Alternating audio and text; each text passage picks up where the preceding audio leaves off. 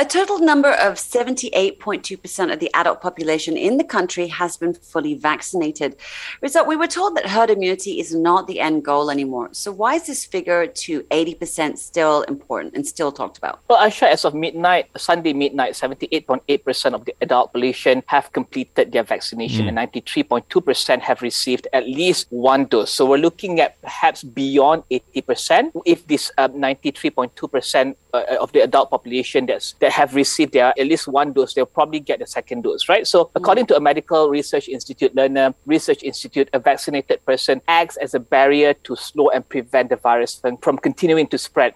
So, the ultimate goal is to get as many people vaccinated as possible so that more people are protected, especially when you have the Delta variant right now. Mm. You want to get more people in the population vaccinated. So, I'm no medical expert, but as a member of the public, the more people that are vaccinated, the better. Mm. Right now, about eight out of 10 adult population are vaccinated. Mm. And I think the confidence level uh, would be better if we get nine out of 10 or 10 out of 10 of the adult population vaccinated. So mm. when you go out, right, you're like, oh, okay, there are 10 people in this room, eight are pro- perhaps uh, probably vaccinated. Mm-hmm. I am more confident if you get the number up to nine or 10 I am more and more comfortable. And to be honest with you, Rizal, I because I go to the malls now and I've I have started dining in or dining out, whatever you want to call it, right? And I'm mm. confident that people who are let in, I know that they're checking to see whether they're vaccinated or not. It helps a lot with mm. confidence as well when you go out. It's true. Some malls don't even allow uh, people who only got one dose or not uh, people who have not completed their uh, uh vaccination mm. Uh, to go in, right? So so some mm. shops I know they stop you if you're not uh, fully vaccinated. So it makes you want to go out because you know that these places are protected in that sense. So so you yeah. know that the people that you see around you in malls yeah. are vaccinated. You know, there's more vaccinations happening and the number of COVID cases are on the decline, fingers crossed, right? How likely will more sectors open up, including tourism, to other states, not just Langkawi? Mm. I think it's very likely, right? I mean, Langkawi will be the litmus test as to how to do it right. I believe other states and holiday destinations can learn from Langkawi how to do this right, what SOPs should be in place to make sure people can enjoy their holiday and keep the infection uh, rate down. We've seen uh, people following the SOPs to enjoy this privilege. The faster we get it right, the sooner we could perhaps open more borders. Um, I think it goes back to the question you asked earlier why 80%? I think it's important that when we open up the state borders, people can move around with confidence, people can go to holiday destinations with confidence, and the confidence is important as we live in this endemic phase of COVID 19. So, the higher mm. the number of vaccinated adults and population, the better in that sense. The government has agreed to administer COVID 19 vaccine booster shots as part of an effort to increase protection among uh, vulnerable groups against the deadly virus. Priority will be given to high risk groups such as healthcare frontliners and immunocompromised patients. Rizal, how important are these booster shots today, knowing that we're not yet 100% vaccinated? I think it's important, especially with the spread of the Delta variant. The PM mm. said that priority will be given to high risk groups such as healthcare frontliners and or immunocompromised uh, patients. Mm-hmm. Other categories include senior citizens uh, with comorbidities and individuals who work or stay at long term care facilities.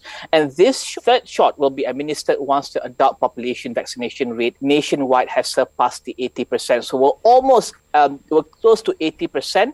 Um, and the booster dose uh, dose uh, will improve immunity levels among high risk groups against COVID nineteen infection as um, as immunity uh, uh, level could decrease after the second dose. So that was that's what the prime minister said earlier, and I think looking at the the the smaller group of people that is focusing on for the third shot or for the booster shot, I think uh, we, we understand that these are the high risk groups and they perhaps uh, need a bit more protection because of the spread of the of the uh, Delta variant. Yeah. I'm completely fine if I let's say you open it up to even younger ones like in the 40s, 50s, whatever it is, right? I have mm. no problem getting a booster shot. In fact, I'm I look forward to it actually because that's what they're doing yeah, in Singapore, anyways. And we, we were talking about this, weren't we? About yeah. the fact that it's like like the flu shot. Mm. Every year you get your shot because you you keep that level of immunity up and going, right? And also, when you get the flu shot every year, right? Because they update the, the information Yes, yes. of the information of the virus. So the,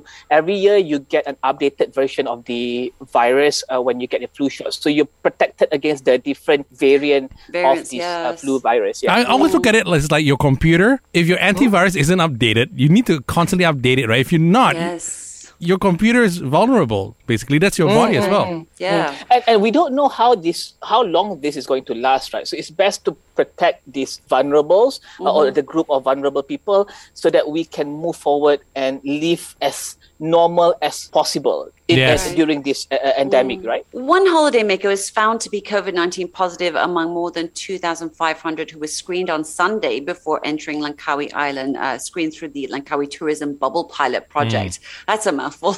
um, so, what are the current SOPs when traveling to Langkawi? So travelers must be uh, to Langkawi must be fully vaccinated and screened for COVID nineteen before they can set foot on the island. So we know that one positive case was given a ten day quarantine home surveillance order. If you're tested positive, you can't board the plane or the ferry to Langkawi. Oh, it's not I if, when you get there. That means even before you get, get on the plane. before before It's- Right, it's, okay, before okay. it's at the airport so you hmm. have to get tested before you board the uh, plane or the ferry to Langkawi hmm. if you're found to be positive you're not allowed on the plane at all hmm. Now, this project was started on the 16th of September, and it's good to see that numbers are controlled. But how come there aren't any SOPs to test those returning from Langkawi in case they've picked up the vi- virus whilst being there? And then to spread it, right? I mean, you can do it yourself. There's nothing stopping you. So we have one blanket SOP uh, in place to enable people to travel to Langkawi, right? But if you want extra or to do the extra to ensure the safety of your families and friends here and colleagues, you can take the extra effort and get yourself tested. And the government has reduced the price of these self-test kits, and you can do it yourself uh, and give yourself that peace of mind before you go back to the office. So I think I think you've got one, you have one SOP. The rest is up to you to take the extra measures to to ensure that you are safe when you meet with your families and friends after returning from Langkawi. And to be fair, and no number of infection is a good number because anytime anybody's infected, it's hmm. it's it's very tragic. I would think, right? But mm-hmm. one mm-hmm. in two thousand five hundred, I would That's say that's a pretty pretty good, number, number, 'cause- wouldn't it? Ree? yeah. I think it's a good number, but I think the balance is to see how you can have fun in Langkawi and also follow the SOPs because you you know you want to be able to enjoy these holidays, right? Uh, if you open Langkawi now and then you open other destination next, you want to be able to enjoy this holiday, but you also want to make sure that you follow the SOPs and take the extra uh, measures to stop the spread of COVID nineteen. So if you have to do the extra test when you when you get home, you just do it yourself. I mean, there are some things that need to be told, and there are some things that you perhaps have the common sense to do it yourself to- to ensure that you protect your families and friends. The Education Ministry has clarified that kindergartens in phase one and two states will only open for children whose parents are working. All private kindergartens, including those at private international or expatriate schools and mind development centers, would be allowed to operate for children aged four to six. Now, the MOH and even WHO has mentioned that being fully vaccinated doesn't completely devoid you of getting infected. What does this mean for our kids who will be going back to school? I am not a parent, but I think we must discuss with our family members, our kids about this next step. If our family members are comfortable with this, then you have that conversation and you send your kids to the uh, kindergartens. Uh, we all have different risk tolerance and appetite, and the government has announced the SOPs regarding this. Uh, it's up to us to ensure that we are comfortable with sending our kids to school. I don't have kids, so I can't really comment on that. But what do you think, Aisha and JD? I mean, it depends on the risk appetite and tolerance of the, the different families out there, right? Yeah, I mean, what I do like is, um, unless they've changed it just overnight, you can opt not to send your kids back if you're unsure. And I agree with you. You know, each family has to make their own decision based on what they think is best for for their f- particular family.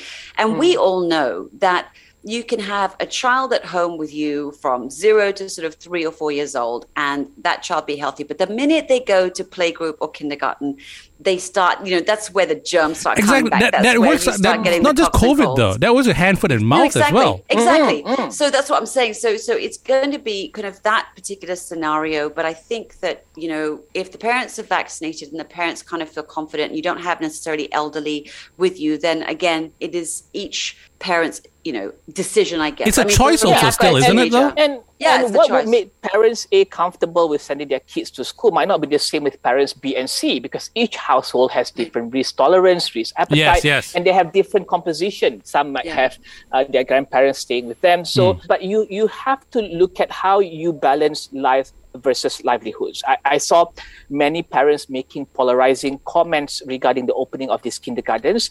The government can't be making many different SOPs to address the uh, worries of all these parents and households. You look at the SOP, and if you're comfortable with it, you go ahead and do what you need to do. If you're not comfortable with it, then nobody is forcing you to do that because because I think you also have to know what you're comfortable with as a family and for your kids. Have that conversation with your kids. If they're comfortable going going to the kindergartens and not being able to play with their friends and share meals or whatever it is, right? Have that conversation with them. A former deputy education minister said he was shocked by a recent poll which found as many as one in two students in Malaysian schools experience some form of discrimination, with 74% of respondents claiming that teachers are the source of this discrimination. Um, why is this happening from a group of educators who should be looking out for the best interests of our children, do you think? Asha, JD, I really don't know. And it's very t- difficult to discuss this without asking them why they said the things they say mm-hmm. and why they discriminated certain students. I think we have to be in that classroom to really understand and to get the more information about the uh, what uh, w- the things that w- were said. Because I think if you really want to address this, you understand why the teachers say why they say the things that they say. Um, at, at, right now, we have numbers 74% of the respondents claiming the teachers are the source of their discrimination, but we don't know what the things that were said. So, so it's a bit difficult to, to, yeah. to address it. I mean, to be honest with you, I mean, there is a very serious side to this from me as yes. a parent, as you know, um, there's a very serious side to this, but also I was a kid at school and I was, I had friends who were kids at school and there mm. were times when it was like, oh, that teacher's um,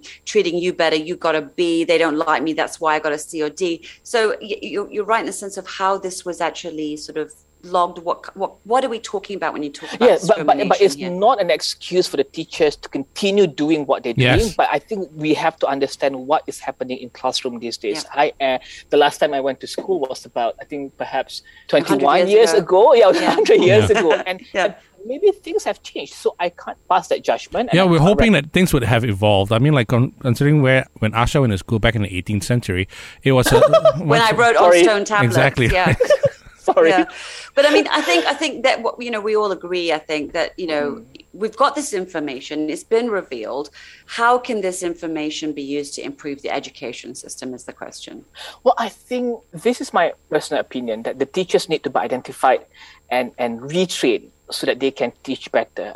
A, a classroom is supposed to be a, a, a safe zone for students of all mm. different backgrounds and creed and to, to get the uh, knowledge that they can without discrimination or bias against them right so if you if you're not making classroom safe for the students what hope do we have for them to learn and to get the knowledge that they can in a safe environment? Because a school is supposed to be a safe environment. Yeah. If you're not creating that, where else can they learn? So, so it's it's and the ramifications on that is they don't then create safe spaces externally when they come out into the world because yeah, when when, when know, they become yeah. adults, then you ask, mm. oh, why why are you behaving like this? Why are you behaving like this? When you create that foundation in mm. classrooms or certain people will be favored because of their backgrounds or creed, and some will be discriminated because they don't look like you. So these things, it's been ingrained in your head as as young as schooling age. So. Mm-hmm. There's, there's no way to change that. It, it's very dangerous. I mean, especially if you start this kind of mindset in school,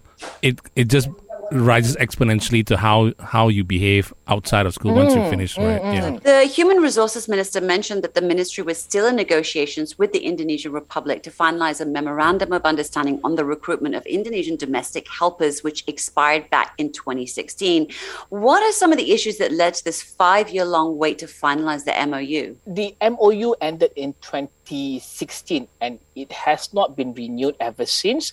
The mou uh, revision of the mou and relooking at the uh, terms and conditions of the MOU is being done uh, right now, this is following a series of death of Indonesian domestic workers, which caused Jakarta to relook at the terms and conditions mm-hmm. attached to um, the sending of its nationals to Malaysia. The MOU that governed this, uh, as I said earlier, ended in 2016, and since then, both parties have been in continuous discussions to finalize uh, this. And in 2020, because of COVID 19, I think both the Indonesian domestic workers and also um, foreign workers coming into this country have been uh, put on hold because of COVID 19. So we're still, um, I guess, the governments uh, of both countries and with other countries are still negotiating the terms and conditions as to how they can send their foreign, their nationals to Malaysia um, as foreign workers. Because I mean, for the you know the affluent, or not just the affluent, but for quite a few, uh, you know, having a foreign domestic semi affluent, yeah, yeah, it might be mm. you know especially important with various business sectors opening up, and mm. you know some requiring them for childcare. You know, myself included, you know, how likely would the administration reconsider the December 31st block? Well, I think uh, not. it's not up to the Malaysian government per se. Both parties, Malaysian and Indonesian mm. uh, governments, have to agree to the new MOU. And and uh, according to the Human Resources Minister, Dr. Sri M. Saravanan, he reminded employers that there's no entry of foreign workers into the country, including foreign maids or including foreign domestic workers from source countries since the implement, uh, uh, implementation of the movement control order uh, mm on March 20, uh, 18, 2020 due to COVID 19. And subsequently, the government has decided that there will be no entry of both categories of foreign workers until December 31st, 2021. So I think it's highly unlikely that we'll see uh, the uh, that they continue or they restart these foreign workers coming to Malaysia. But I believe perhaps after 2021, when we have higher percentage of the population vaccinated, when we understand the terms and conditions and how we treat these people better, only after that we get you know foreign workers uh, coming to our country. Which is what they're it's negotiating not, right now, again, right now. Yes, yes, right? yes. Because I think if you follow the cases from 2010 to 2018, there were many incidents of foreign workers. I mean, not many, but there were several key incidents Mm-mm. of um, uh, uh, domestic foreign workers who died after they were abused by their employers. Right, and, right, and those are just the tip of the eye. That's the tip of the iceberg, the extreme. There's a lot more that goes yeah, on. and we right? don't know so, the foreign yeah. workers who are not mm. paid properly by their employers, who yeah. were uh, taken advantage. Of. Some were even almost border borderline slave uh, slavery. Yes. Yeah, yeah, yeah. I mean, I, I mean, you can't I would like do to... this to other people, other human beings, right? Yeah. I mean, it's just not on. So yeah. yeah.